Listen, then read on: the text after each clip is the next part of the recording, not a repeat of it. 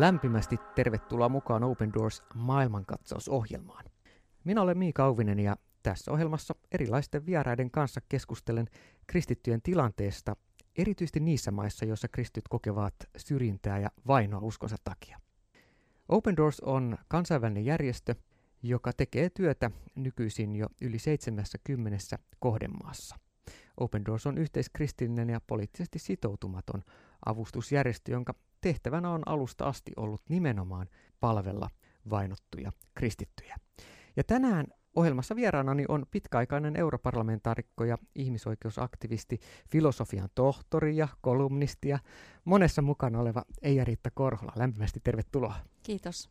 Olet toiminut myöskin vainottujen kristittyjen parissa jo vuosikausia. Välttämättä kaikki ei sitä tiedä, mutta mistä tämä into palvella vainottuja kristittyjä on sulla alun perin lähtenyt?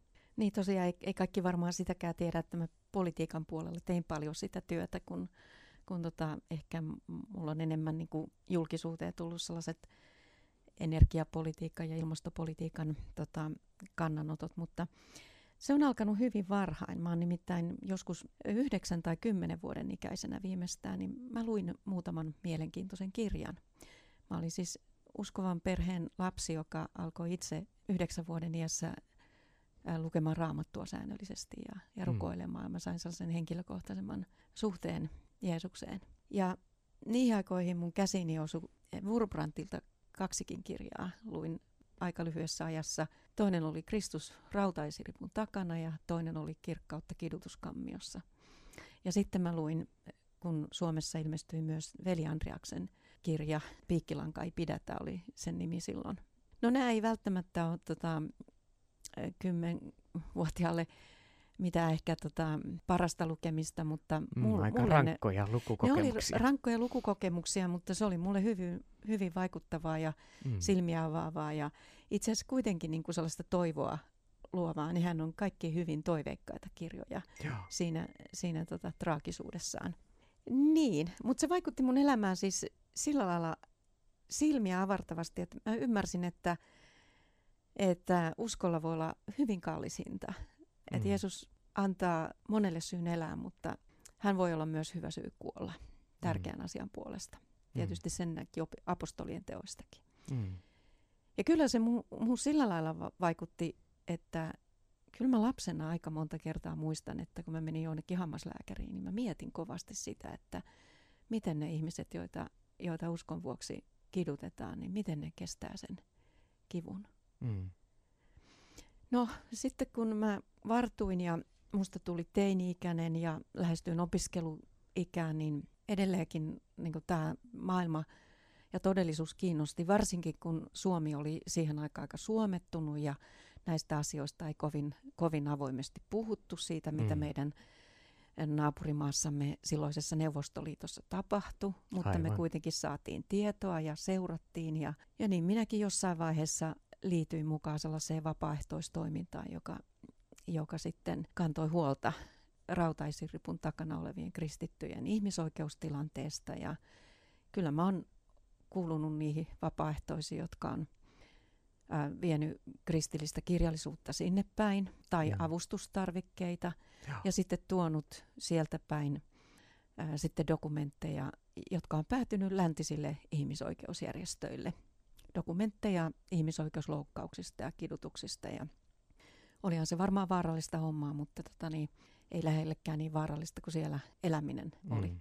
Ja sitten kun mä ää, parikymppisen menin opiskelemaan ulkomaille, mä aloitin yliopisto-opinnot Viinissä, niin siellä samoin hyödynsin sitä, että olin suomalainen, joka pystyi matkustamaan monen tällaisen Itäblogin maan läpi tarvitsematta hakea viisumia. Ja, ja niinpä, niinpä mä sitten siinä opin tuntea aika paljon sitä maailmaa todellisuutta. Tällä tavalla pystyit sitten myös palvelemaan näissä maissa olevia vaikeissakin olosuhteissa eläviä kristittyjä. Joo, joo kyllä. Ja sitten se oli tietysti luontevaa, että kun mä nelikymppisenä yhtäkkiä löysin itseni politiikan puolelta, niin oli ihan luontevaa jatkaa sitä huolen kantamista politiikasta käsin ja seurasin tietysti kristittyjen ihmisoikeustilannetta maailmalla. Mm.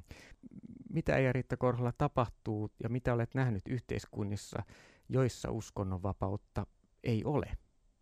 Mitä siitä seuraa? No kyllä mä näen, että, ja olen nähnyt monta kertaa, että, että ei se ole ainoastaan sitten näiden vähemmistöjen ongelma. Se, se heijastuu monella tavoin ihan valtaväestöönkin vahingollisesti. Mm. Jos mä nyt mainitsen esimerkkinä, ää, kun, kun tota blasfemia-lainsäädäntö, eli Jumalan pilkkalainsäädäntö on tota, niin monissa islamin maissa se, se ongelma, jonka varjolla ihmisiä vainotaan, niin, niin tota, sillä, sillä samallahan sitten valtaväestöön kuuluvia voidaan samalla perusteella syyttää aiheettomasti, viedä oikeuteen aiheettomasti. Kyllä. Eli se kostautuu laajasti. Juuri näin. Europarlamentaarikkona matkustit aika moneen maahan ja näit eri tavoin fyysistä väkivaltaa tai raiskauksen uhreiksi joutuneita kristittyjä. Kerro hiukan näistä kohtaamisista ja minkälaisia mielikuvia näistä jäi? Kyllä se on avannut hirveän paljon ja, ja sitten vaikuttanut sellaisen ajatuksen, että toivoo, että voisi aina olla tekemässä juuri sen, mitä voi ja mitä on mahdollista. Mm. Et minun puhuttelee kovasti se ajatus, että me olemme samaa ruumista. Että Paavali käytti tätä ilmaisua, että me olemme yhtä samaa ruumista tällä isolla porukalla. Ja, ja tota, hän ei valinnut vertauskuvakseen vaikkapa sielua. Hän mm. olisi voinut tehdä sen, mutta ruumis muistuttaa konkreettisuudesta. Ja, ja tota, se on todella niin, että, että, että mun unelma on siis voida tehdä arjessa tekoja, jonka jonka tuloksena jonkun kohdalla vankilan ovi avautuu ja ihminen vapautuu tai joku, joku saa ruokaa masuunsa tai, tai lääkettä. Niin, kyllä mä väitän, mm. että, että me kaikki voidaan tehdä jotain. Ja että esimerkiksi postikortin laittaminen jonkun vangin puolesta mm. voi olla ihan valtavan tärkeää. Siinä ei ole kysymys ainoastaan siitä, että, että pääseekö se vanki vapaaksi, vaan siinä voi olla kysymys siitä, että miten tätä vankia kohdellaan siellä vankilassa.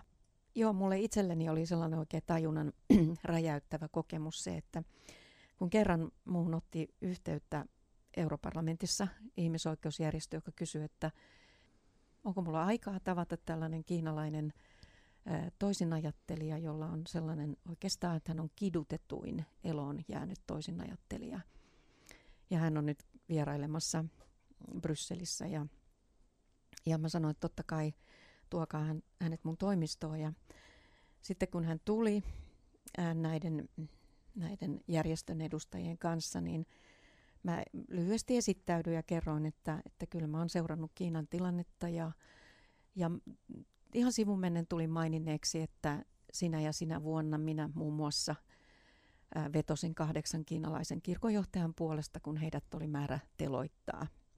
Niin olin, olin yksi niistä parlamentaarikoista, jotka vetosi. Ja tota, yhtäkkiä tämä mies alkoi itkeä mm. ihan vuolaasti ja, ja sanoi, että, et, että sinäkö se olit ja että, et, että on mahtavaa ja ihmeellistä tavata yksi niistä, jotka silloin taisteli hänen puolestaan. Mm. Ja mä mä suorastaan niin kuin hämmennyin. Eihän, eihän noilla itämaisilla ihmisillä edes ole kauhean niin kuin sellainen tyypillinen reaktio puhjata itkuun, että, että tämä kasvojen pitäminen on, mm. on sellainen aika tavallinen. Mä hämmennyin siis siitä, mä vähän niin kuin nolostuin, että enää mä muuta kuin mä, mä rynkytin mu- faksia muutaman kerran ja soitin muutaman puhelun ja laitettiin muutama kirje. Mm. Se se, mitä mä olin tehnyt, tuntui niin hirveän pieneltä. Mm. Ja sitten toinen itkee ja se, se siis halusi saada mun valokuvankin. Ja, mm. ja kun me annettiin valokuvan, niin hän suuteli sitä mm. niin kuin mm. kiitollisuudesta, että tässä on nyt ihminen, mm. joka on niin kuin auttanut häntä. Ja kunnes mä niin kuin ymmärsin sen juuri, että, että se, se vähän mitä voi tehdä, niin se on juuri se, mitä, mitä pitää tehdä. Et mm. Siinä tilanteessa se, mulla oli mahdollisuus käyttää sitä valtaa, joka mulla oli annettu. Ja se on hyvin arkinen asia. Mm. Tällainen arkisen faksin voima mm, siinä kyllä. toteutui. Ja sitten mä vielä uudelleen jotenkin hämmennyin siitä, kun, kun mä kysyin, mä, siis mä voisin sanoa, että tämä henkilö, joka siellä oli, siis on ihan tunnettu ihminen. Hän on, hän on Peter Xu, se kirjoitetaan Peter Xu Jongtse. Ja tämä on tällainen henkilö, joka on Kiinan kirkon, sellaisen evan, yhden evankelisen maan alaisen kirkon perustaja, hyvin tunnettu. Hänet muun muassa mainitaan tässä kirjassa, jonka on kirjoittanut Veli Taivaallinen. Monet suomalaiset tietää tällaisen kirjan Kiinan kristittyjen tilanteesta. Ja tämä Peter Xu oli Veli Taivaallisen tärkeä työtoveri. Hän on nykyään 80, mutta silloin kun mä hänet parikymmentä vuotta sitten siellä tapasin, niin hän oli tota 60 kaveri, joka oli viettänyt kahdeksan vuotta yhteensä vankilassa ja, ja tota, yksi sellainen kidutustapa, joka, joka hänelle muun muassa oli tapahtunut, niin hänet niin kuin ripustettiin sellaiseen rautaporttiin. Ja sitten ne rynkytti sitä porttia auki ja kiinni ja venytti sitä ihmistä niin, että sen niin kuin ruumis nousi siinä ja sen rinta melkein äh, halkes kahtia. Ja, ja sitten hän saattoi roikkua sellaisessa asennossa neljä, neljäkin tuntia. Hmm. Ja niinpä mä niin kysyin sitten häneltä, että, että mistä hän sai voimaa kestää sitä. Ja mä oletin, että hän olisi kertonut jonkun tällaisen ehkä ilmestyksen tai näyn tai valon, enkelin. Mutta hän sanoi yksinkertaisesti, että te olitte minulle Jumalan rakkauden ilmestys. Minä sain voimaa siitä, kun tiesin, että on teidän kaltaisia ihmisiä, jotka rukoilee ja, ja, vetoaa meidän puolestaan. Mm. Ja se oli musta ihan, se oli oikeastaan musertavaa. mm. Ja mä tein silloin sellaisen päätöksen, että niin paljon kuin mun tota, toimistoon tulikin, tulikin tota, näitä kaikkia ihmisoikeuskeissejä, niin mä sitten ajattelin aina, että, että mä, mä teen yhden lupauksen. Mä päätän, että joka kerta mä sellaisen vierailun jälkeen mä, mä teen jotain. Jotain. Että et, et se ei saa jäädä niin kuin päivittelyyn tai voivotteluun, vaan että et mä soitan jonkun puhelun, teen jonkun eleen, lähetän jonkun viestin. Että mä käytän sitä valtaa, joka mulla oli annettu. Mm. Tämä valtahan on sellainen väliaikainen juttu. Mm. Ne on niitä talentteja, joita meillä on ja jota, jota pitää käyttää. Ja mä myös niin kuin, tykkään ajatella, että kun Uudessa testamentissa puhutaan niin sanosta, sanotusta väärästä mammonasta, niin mä ajattelen just, että siis jota kehotetaan käyttää hyviin tarkoituksiin, niin Kyllä, väärä mammona on just kaikki tällaiset tittelit ja äh, kaikki tilapäiset arvokkaat asiat. Mm. Tittelit ja ä, äh, asemat ja raha. Ja niille ei ole Jumalan silmissä mitään arvoa. Mutta jos me käännetään, jos me vaihdetaan ne sellaiseksi valuutaksi, jolla on iankaikkista arvoa, niin sitten ne niin kuin hyödyttää. Kyllä.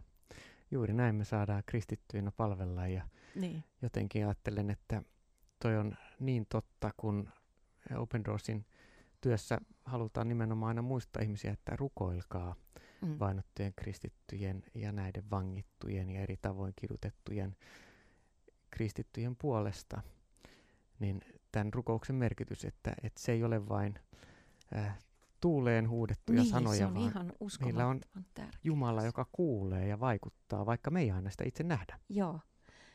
Rukous on ihan avain. Se on myös sitten siinä, että kun, kun arkisessa työssään kysyy sitä, että miten voin palvella tänään, niin se mm. myös sillä lailla auttaa meitä sitten käyttämään sitä meidän että rukous on sitä oikeaa mammonaa, oikeaa valuuttaa, mutta sitten se auttaa meitä käyttämään sitä meidän väärää mammonaa, sitä tilapäistä valuuttaa. Kyllä. Niin, että, että silloin olisi sitten pysyvää arvoa ja merkitystä. Kyllä. Täällä äänessä Eija Riitta Korhola ja Miika Auvinen kuuntelet Open Doors maailmankatsausohjelmaa ja sinäkin voit olla mukana palvelemassa vainottuja kristittyjä muun muassa Open Doors-järjestön kautta osoitteesta opendoors.fi löytyy lisätietoa Open Doorsin työstä noin 70 kohdemaassa sekä myös Open Doorsin yhteydessä toimivan World Watch-listan tietoja niistä maissa, missä tällä hetkellä kristittyjen asema on kaikista heikoin. Jatkamme ensi viikolla keskustelua Eija-Riitta Korholan kanssa. Tässä vaiheessa muistutan myös, että International Day of Prayer, eli kansainvälinen rukouspäivä vainottujen kristittyjen puolesta, on tulossa jälleen ja 14. päivä marraskuuta kello 17 Helsingin vanhassa kirkossa on mahdollista nimenomaan laittaa nämäkin sanat käytäntöön, eli tulla yhdessä rukoilemaan Eija Riitankin kanssa siellä vainottujen kristittyjen kanssa ja heidän puolestaan. Eli tervetuloa 14. marraskuuta Helsingin vanhaan kirkkoon. Kiitoksia seurasta ja taas viikon päästä Open Doors maailman katsaus. Hei hei! Hei!